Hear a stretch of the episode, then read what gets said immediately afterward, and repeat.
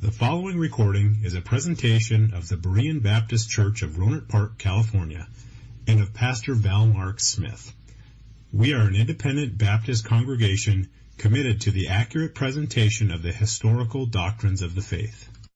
We welcome your visit to our services anytime here in the Rohnert Park area. All right, I'd like you to take your Bibles, if you would, and open them to 1 Corinthians chapter 14. And I want you to just hold on to that scripture because it's going to be a little while before we get there. But that's one of the main ones that we want to look at this evening. 1 Corinthians chapter 14. And we're back once again to our study this evening uh, about the Holy Spirit. And our study's been based on this question Who is the Holy Spirit? And it turns out that that is a very important question because there are many who claim that they do know a great deal about the Holy Spirit but their activities show that they really don't know very much about him. And there was a time when there was uh, very little said about the Holy Spirit. Preachers would occasionally refer to him, and people would mention him sometimes, but you really didn't see the the amount of emphasis placed on the Holy Spirit in times past as we see that's placed on him in churches today. Now, I can remember when I was growing up, that my dad, when he would preach, he would speak about the Holy Spirit. But we never got the sense that what we needed to do was just to have a big Holy Spirit meeting and get everybody stirred up and get them into, into frenzy over things that the Holy Spirit does. And when I was about six years old, there was a uh, Pentecostal group that set up this huge tent that was just a few hundred feet from our house. There was a big field there, and they came and they set up a tent. And each night there was just all kinds of noise and loud music and things that were coming from that tent. And so one night I decided that I would sneak over there. And my dad would have killed me if he found out about that. But I sneaked over and I just raised up the flap of the tent to look inside to see what was going on. Now, I was just six years old, and I'd never seen anything like that in all of my life. I, I saw people that were standing up on chairs and they were yelling and screaming. And there was this one fellow that was dressed in white from head to foot, and he had a red bandana that was tied around his neck, and he was spinning around in circles like this, just like you took a top and pulled a string on it. He was going about that fast, that, about that fast, and there was just all kinds of crazy things that were going on in that service. Well, in those days, there weren't a lot of churches like those that were around. You'd, you'd see them every now and then. There were even some up in the hills of Kentucky where they would take out the rattlesnakes and have a snake handling service, and so they'd pass around the rattlesnakes to one another. Uh, but there's not too many. I don't. Not too many of the rattlesnake churches around today. I think there's still some uh, up in the hills of Kentucky and Appalachia. There's still some of those. But the Pentecostals and the and the other charismatics, they have grown and They've moved out of those backwoods places and out of the tents, and they've moved on to Main Street. And some of the largest and fastest growing churches that we have in America are these charismatic churches. And in other nations, as I mentioned, I think last week or the last time we talked about this, in other nations, they have just about taken over evangelical churches. And all of them have one thing in common. They claim to have a special anointing from the Holy Spirit, and they claim that the Holy Spirit is the power behind what they do. Now, if you'll, if you'll pardon me, and I say this with reverence, to them, the Holy Spirit is bigger than Jesus Christ. The Holy Spirit is the driving force behind what they do, and He's the only person of the Godhead that they dwell on, and there is very little attention that's paid to the Savior, the Lord Jesus Christ. So he, in these services, he just becomes an onlooker that's barely noticed.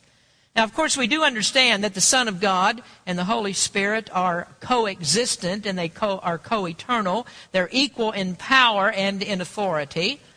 They're of the same substance. They're a part of the triune God. Both of them are. And there's no partiality between them. But there is a peculiar function in the Godhead for the different persons of the Godhead. And, and this attitude that people have towards the Holy Spirit uh, is, different from what the Scripture says that we ought to have. And our attitude towards the Holy Spirit, as I was growing up and heard this taught, it was different from the Pentecostals. And that's because we believe the words of Christ and what he said when the Holy Spirit would come. In John the 16th chapter, he said, Howbeit, when he, the Spirit of truth, is come, he will guide you into all truth, for he shall not speak of himself, but whatsoever he shall hear, that shall he speak, and he will show you things to come. He shall glorify me. For he shall receive of mine and shall show it unto you. Well, there's a very much different attitude about the Holy Spirit today than what we read in that scripture, because no longer is he reverently spoken of as the one who guides us into all truth, but now it's claimed that he's responsible for some very irreverent, outlandish, blasphemous activities. And these people say that they're working under the power of God, but they are not. Now, it's our contention that they don't know the Holy Spirit, but they're actually abusing Him. So that's what we've been talking about in this fourth part of our outline. That is, the Holy Spirit is abused. He is abused. But you don't really have to worry about Him because He can take care of Himself. Uh, what I'm doing here is just making you aware of what you need to watch out for and what the Bible has to say about this subject. Now, in our last lesson, we discussed the one overarching common characteristic of the charismatic movement, and that is the practice of speaking in tongues. And I want to continue on that thought tonight. And as I do, uh, first let me remind you of some of the discussion that we had the last time. We started in 1 Corinthians chapter 14 and we worked our way through a part of that chapter, through the first part.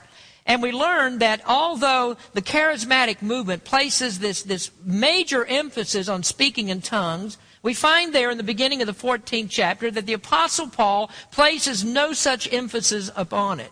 Instead, he tells us that what we really need to do, and he's the one who, who wrote under the inspiration of the Holy Spirit, he's the one who gave his opinion, which is more than just an opinion because he had the mind of the Spirit writing under that inspiration. It was his teaching, not for us to go after these special miracle gifts like the gift of tongues, but rather what we should do is to covet preaching.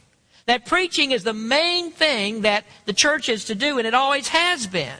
That preaching is the most useful tool for building up the body of Christ.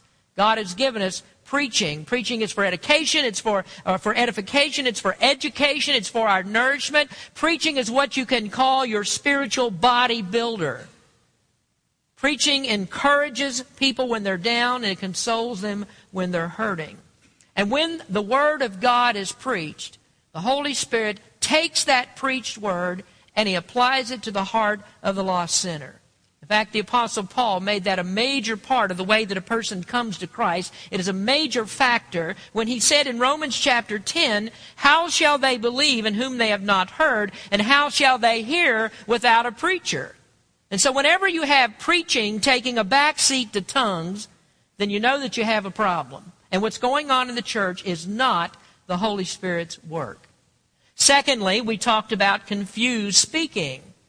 And it would be bad enough if the tongues that were practiced today were actually what they did in New Testament times. I mean, it would be bad because it's confusing, and uh, we don't have people in our congregation that uh, are come from countries and places where you don't understand what's being preached here. And we do have different people from different places, but all of us understand English, and that's why I preach in English. Everybody understands what I'm saying when I preach in English. Now, it wouldn't make much sense for me to get up here and preach in Korean like Catherine speaks, or to preach, uh, what is the Filipino language? Uh, what's it called? Um, Tagalog? Is that right? I'm sorry? Gallic? Oh, Tagalog. I thought you said Gallic. I said, no, that's, uh, that's Irish, isn't it? That can't be right. Well, anyway, whatever that is that you guys speak back there, if I was to speak in that language, you three back there, anybody else? Anybody else understand it? Those three back there would understand it, but nobody else would. So it's not going to do me any good to come up here and speak in a different language that you don't understand. I mean, just because you can speak something that's different and confusing, that really doesn't mean that it's any good. Now, what the charismatic movement does is they really don't work with things that are known languages, but rather they have something that they call as an unknown language, and it's not spoken by any person in the world. Now, they're speaking something that is out of this world. I mean, it's way out of this world, in my opinion. Uh, and I don't have any problem telling you that it's not of God. It's not of this world, and it didn't originate in this world. It originates from the unseen world of darkness. Now, some preachers will that stand against the charismania will say, well, that's a demonic spirit that does that, and some say, well, that's uh, it's an emotional response, and others will say, well, no, it's a learned response, or at least that's a part of it. But it doesn't matter any way that you look at it. That if it's done in the church service, if it's done in the church and it's claimed to be the Holy Spirit's work and it's not the Holy Spirit's work, then it can only have one other source. It has to be a demonic source. It does not come from God. Well, I want to move on from that because I think in the past two messages we've, we've really given enough proof that tongues that are practiced today are not the same as they were in the New Testament, and neither were those tongues in that day a normal experience for New Testament Christians. But I'd still want to stay with the subject of tongues a little bit longer because I think it is important for us to understand why did the Holy Spirit give tongues in the beginning? I mean, what was the purpose of it? I mean, there are different tongues that are spoken in the New Testament, and we wouldn't want to do away with that because it's there, and, and neither do we want to do away with it. Now, we do know that when the Holy Spirit came, when he came on Pentecost, there was this great outpouring of the Spirit where the people did speak with tongues. Then there was a separate time that we find in Acts chapter 10 and Acts chapter 11 when Cornelius and his family were saved and people spoke with tongues and they magnified the Lord. And we come to this passage in 1 Corinthians chapter 14, and here we find the Apostle Paul dealing with the issue of tongues, really tongues that have gotten way out of hand, and they're in the category of abuse. But why is it that the Holy Spirit actually gave tongues in the first place? What was the mind of the Spirit in giving people the gift of tongues? Well, we want to look at two verses that are, well, they just really seem to be ignored when you get into this discussion. They get lost. And that's 1 Corinthians chapter 14, verses 21 and 22. Here the Apostle Paul says, In the law it is written, With men of other tongues and other lips will I speak unto this people, and yet for all that they will not hear me, saith the Lord. Wherefore tongues are for a sign, not to them that believe, but to them that believe not. But prophesying serveth not for them that believe uh, not, but for them which believe. So we're going to talk about the third part here, and that is the correct instruction that we see receive from the Word of God concerning the purpose of the gift of tongues. Now, if tongues were given, and we know that they were, then what's the purpose of them? Well, Paul says here that they are for a sign. Well, if they're for a sign, then what does the sign mean? Well, we know what signs are, and we know what signs do. Many of you probably remember the old Yardbird store that was up here on Commerce that they tore down a few years ago. Well, they tore down that store, but for a time, the sign was still up. And you'd go up there and you'd see the Yardbird sign, but there was no building there. It was gone. Well, when the building was torn down, they didn't need the sign anymore. And when we think about tongues, they were given as a sign, but for who and what time was that sign given? Now we notice here that the Apostle Paul goes back to the Scriptures. And he had the Old Testament Scriptures to deal with, and this thing is talked about in the Old Testament. So he says, In the law it is written, With men of other tongues and other lips will I speak unto this people, and yet for all that they will not hear me, saith the Lord. Now that's a quotation from Isaiah 28, verse 11. There it says, For with stammering lips and another tongue will he speak to this people. Now we have to find out then what is the relationship between Isaiah 28 verse 11 and what Paul has to say about the gift of tongues and or the Bible says about the gift of tongues in Acts 2 and in Acts chapter 4, uh, ch- uh, chapter 10 and also in 1 Corinthians chapter 14. What is the connection? If the apostle Paul quotes that Old Testament scripture, why does he put it in this place in 1 Corinthians and talks to this church about it? Well, what we need to do is to go back and look at the history of Israel and see why did God say this back in the book of Isaiah. When we were in Israel a few years ago, we had a tour director that was really consumed with history, and he loved to walk around old uh, archaeological sites and just go through piles of rubble. I mean, I've never seen so many rocks in all my life as when we were there going through all these different places. But it was really intensely interesting to go there and just see the different things in the Bible lands and to go through those places. And one of the places that we visited was an area that I preached about just a few weeks ago in uh, the study of Matthew. We went up to the far northern part of Israel to the city of Dan. And uh, that's the that's the farther, far, farthest northern part of Israel. It's the same area where Mount Hermon is. That's where Caesarea Philippi is. And um, it's really just a beautiful spot there. And, and that's the place where we think, where it's most likely that the transfiguration of Christ took place. Now, in the city of Dan, that was really one of the worst of the Israelite cities for idolatry. There's a place there where the throne of Jeroboam II stood. And Jeroboam was a very wicked king. He was a prosperous king, but he was a very wicked one. And he was notorious for mixing up the worship of Jehovah with the worship of these pagan gods. Sitting right there next to his throne in the city of Dan was one of the symbols of their pagan gods.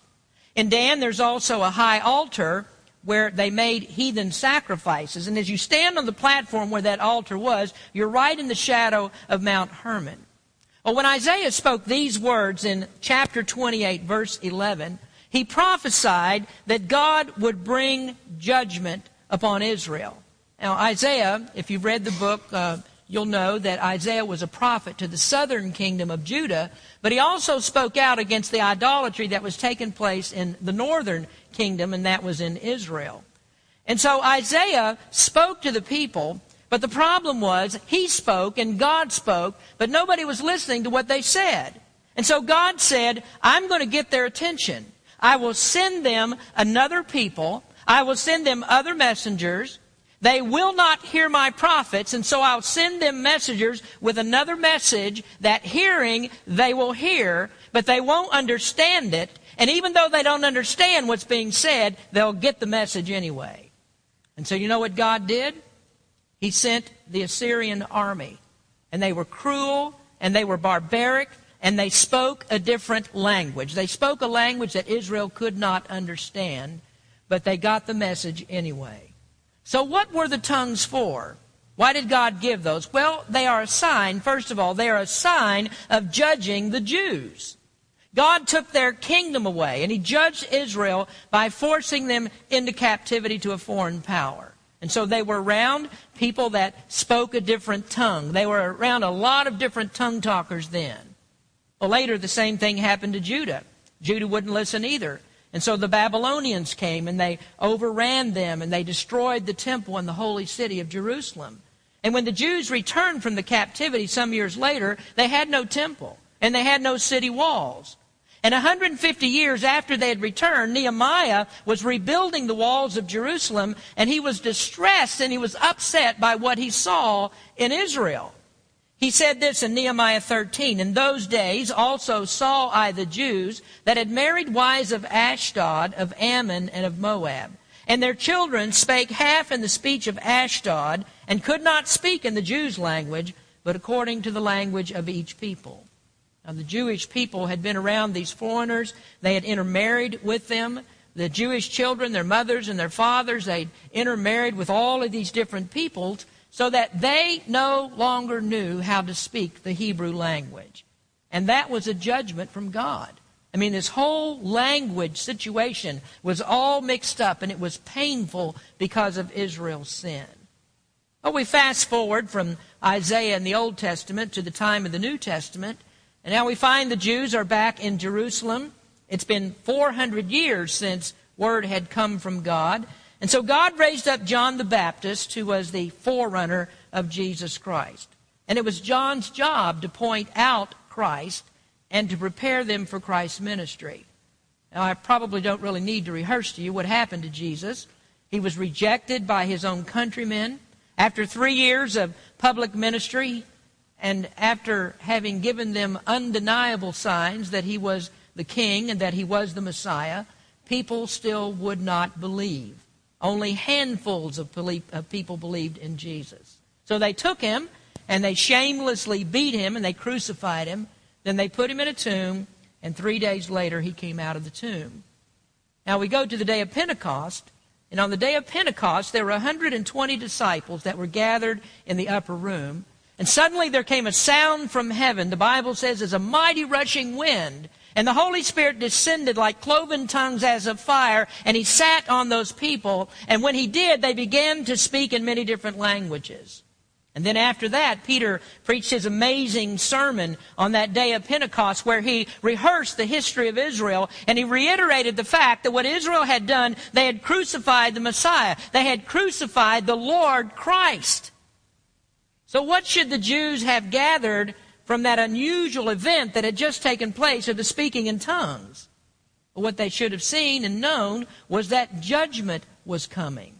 Just like judgment fell in the Old Testament by Israel's rejection of Jehovah, judgment would come again because Israel had rejected Jesus Christ. A Jehovah God had come in the flesh, and he was that great prophet. He was the priest. He was the king, the king of the entire universe. But they took him and they hung him on a cross. Now, 600 years before that time, God's judgment was the destruction of the temple and the city of Jerusalem. And in AD 70, God brought judgment again. And it was a repeat of what had happened 600 years ago. This time it happened under the Roman general Titus. His armies came in and they destroyed uh, the temple uh, there in Jerusalem, and the city was burned. And Jesus had predicted that because when he was with the disciples, he pointed at the temple and he said to them, Seest thou these great buildings? There shall not be left one stone upon another that shall not be thrown down. And so they destroyed the temple, the city was burned, and the Jews were dispersed. And it wasn't until a little over 60 years ago that Israel became a nation again, after all of that time. So Pentecost and the tongues, that was a wake up call to Israel. Now, what the charismatics do is they quote Isaiah 28, verse 11, and they apply that to the great movement of the Spirit upon people today, but they don't read enough of the Old Testament to find out what it's all about. Now, I'd like you to turn to the book of Isaiah, and we're going to take a look at this and read just a little bit more about it. They don't read enough. They never take the whole counsel of God, and so they never get to the real preaching of the truth. So in Isaiah chapter 28, we're going to start before verse 11, and we look here at verse number 8. Isaiah 28, verse number 8. Now, the prophet Isaiah is giving God's words to the people, and he says, For all tables are full of vomit and filthiness, so that there is no place clean. Now, that's a pretty good start, isn't it? This gives you an idea that you're about to get an earful about these wonderful tongues that they want to talk in. Isaiah says, For all tables are full of vomit and filthiness, so that there is no place clean. Whom shall he teach knowledge, and whom shall he make to understand doctrine? Them that are weaned from the milk and drawn from the breast. For precept must be upon precept, precept upon precept, line upon line, line upon line, here a little and there a little. For with stammering lips and another tongue will he speak to this people to whom he said, This is the rest wherewith you may cause the weary to rest, and this is the refreshing. Yet they would not hear. But the word of the Lord was unto them precept upon precept, precept upon precept, line upon line, line upon line, here a little and there a little, that they might go and fall backward and be broken and snared and taken. Now, there, that's your wonderful tongues. And God followed that up with judgment in the New Testament. So these tongues were given as a sign to Israel that God's judgment has come because of their rejection of Christ. Now I would ask you, do we still need that sign today? Do we still need a sign that says that God is going to bring a judgment upon the Jewish people? Well, uh, the judgment has already come. That judgment, the judgment of tearing down the walls of Jerusalem, destroying the temple, that already happened. So, do we still need to warn Israel about judgment? Well, the next time that we read about Israel in the New Testament is that we come to the tribulation time. And there God chooses 12,000 out of each of the tribes of Israel, 144,000 that become his special witnesses. And those witnesses go out to the other people in Israel, and millions of Jews get saved during the tribulation time. And then the next event that we come to is the coming of the kingdom of Jesus Christ. As he comes to rule and reign on this earth from the throne of David. And as we've taught about that in the book of Revelation, that is a kingdom that is primarily Jewish in character. Now what we find in scripture that 1 Corinthians was written prior to 70 AD. And there are no books of the Bible that were written after 70 AD that refer in any sense, in any way, to the gift of tongues. And that's because the sign had been given. And the time for that sign was gone. And so there was no need for a sign to be given to Israel again. Now we go on then. What other events might be signified by tongues? Well, secondly, it's a sign of accepting the Gentiles. Now, when God judged the Jews, he did something else. He opened up the way for Gentiles. Now, speaking in the tongues of many different uh, nations was a sign that the gospel could be freely preached to Gentiles. That God was no longer working through just one nation of the world, but now any person that hears the gospel of Christ, anybody on the planet, on planet Earth, who hears the gospel of Christ and believes that can be saved. Now listen to Romans 11, where Paul uh, discusses how that Israel had rejected Christ. He writes there, I say then, have they stumbled that they should fall, and there he's referring to the Jews, the fall of the Jews. He says, God forbid, but rather through their fall, salvation has come unto the Gentiles. And so, interestingly, the gift of tongues was repeated in that amazing passage of Acts chapter 10. And that's where Peter had the dream of the great sheet that was let down from heaven. And in that sheet, there were all kinds of different animals, unclean animals, and those animals were symbolic of the Gentile nations. Now, Peter wasn't too crazy about preaching to Gentiles, but he got the picture through that vision that God was going to do something spectacular through the Gentiles. And so, at the same time that he was having that vision, Cornelius, the Gentile centurion, was in Caesarea, and God was working in his heart, and he told Cornelius to send some people to Joppa to fetch Peter. And so they went. And they arrived at just the time that Peter had finished up that vision. And he, uh, he had seen the sheet, he'd seen the animals, and he was just wondering, what could this mean? Why did God give me this kind of vision? And these fellows showed up at Peter's door at exactly that time, and God said to Peter, Go with them. And so Peter went. And Peter went to Caesarea, and there he found Cornelius. And Cornelius had called his wife and his kids and his grandpa and his grandma and Aunt Sally and Uncle Remo and the whole bunch. And they got all their friends and they gathered him there, uh, gathered them in, and Peter began to preach to them. They were all waiting for Peter to come. So Peter got there, he preached to them, and while he was preaching, do you know what happened? The Holy Spirit fell on them, and they began to speak in tongues just like it happened on the day of Pentecost. Now, the Jews that had accompanied Peter were surprised by that, and they saw that the Gentiles spoke in tongues, and they commented on this, that this thing happened just like what happened at Pentecost. Now, that had nothing to do with judgment. It was a sign, but not a sign of judgment. It was a sign that when the gospel is preached to Gentiles, they may also believe and be saved. So who is it a sign to? Well, once again, it's a sign to the Jews. Only this time it's not a sign to unsaved Jews, but it's a sign to save ones.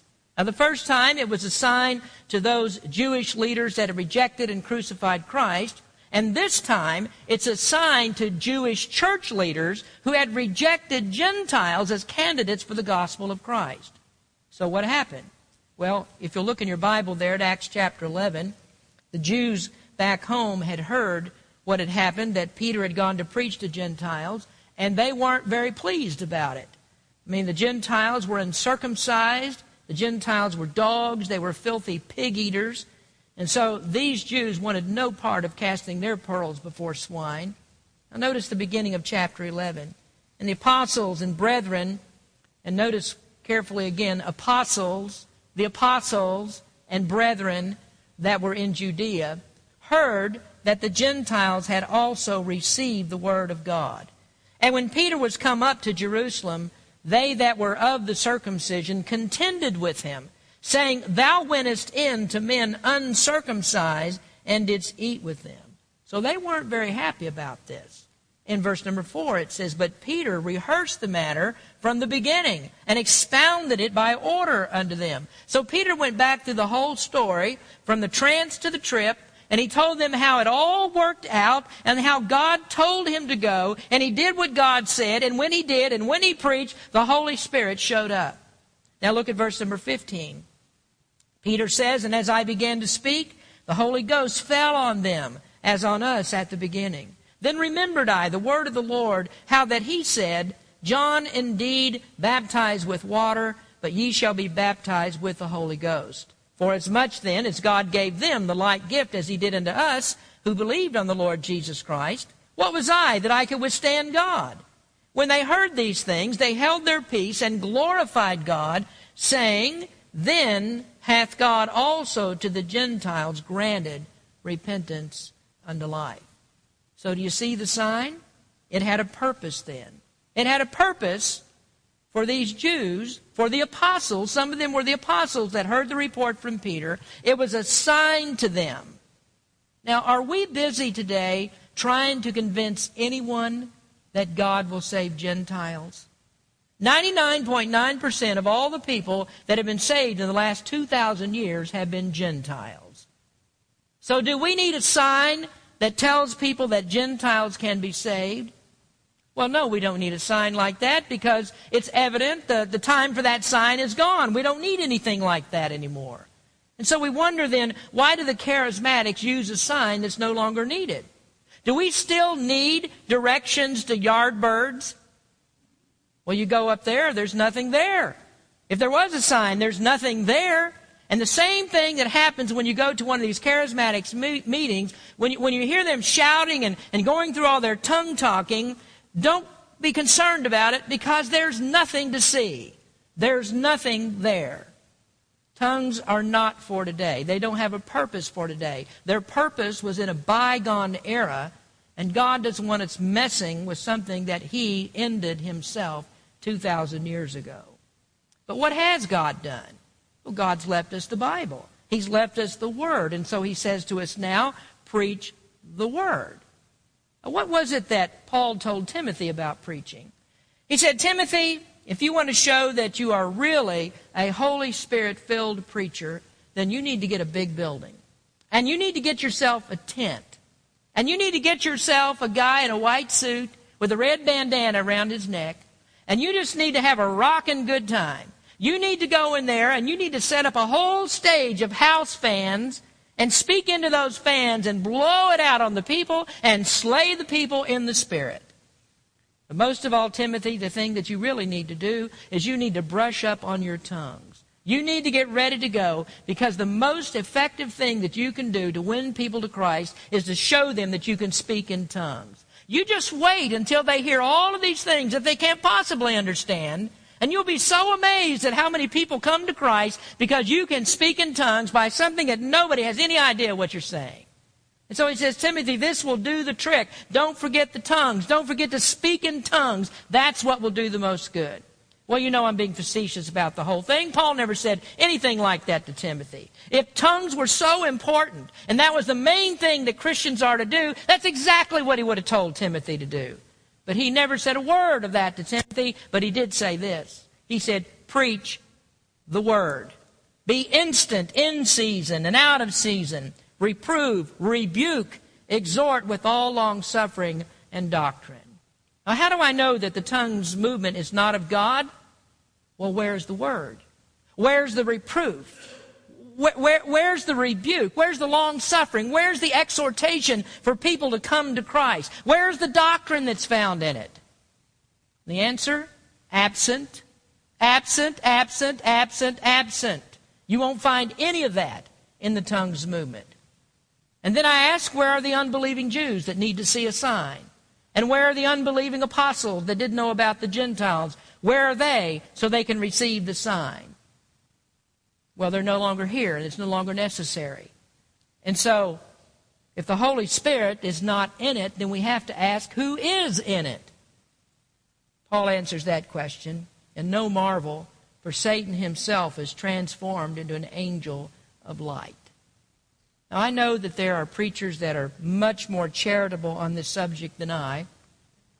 And, um, you know, I, I, I, worry about these people's souls. I really do. But I, I'm not going to give in to their doctrine.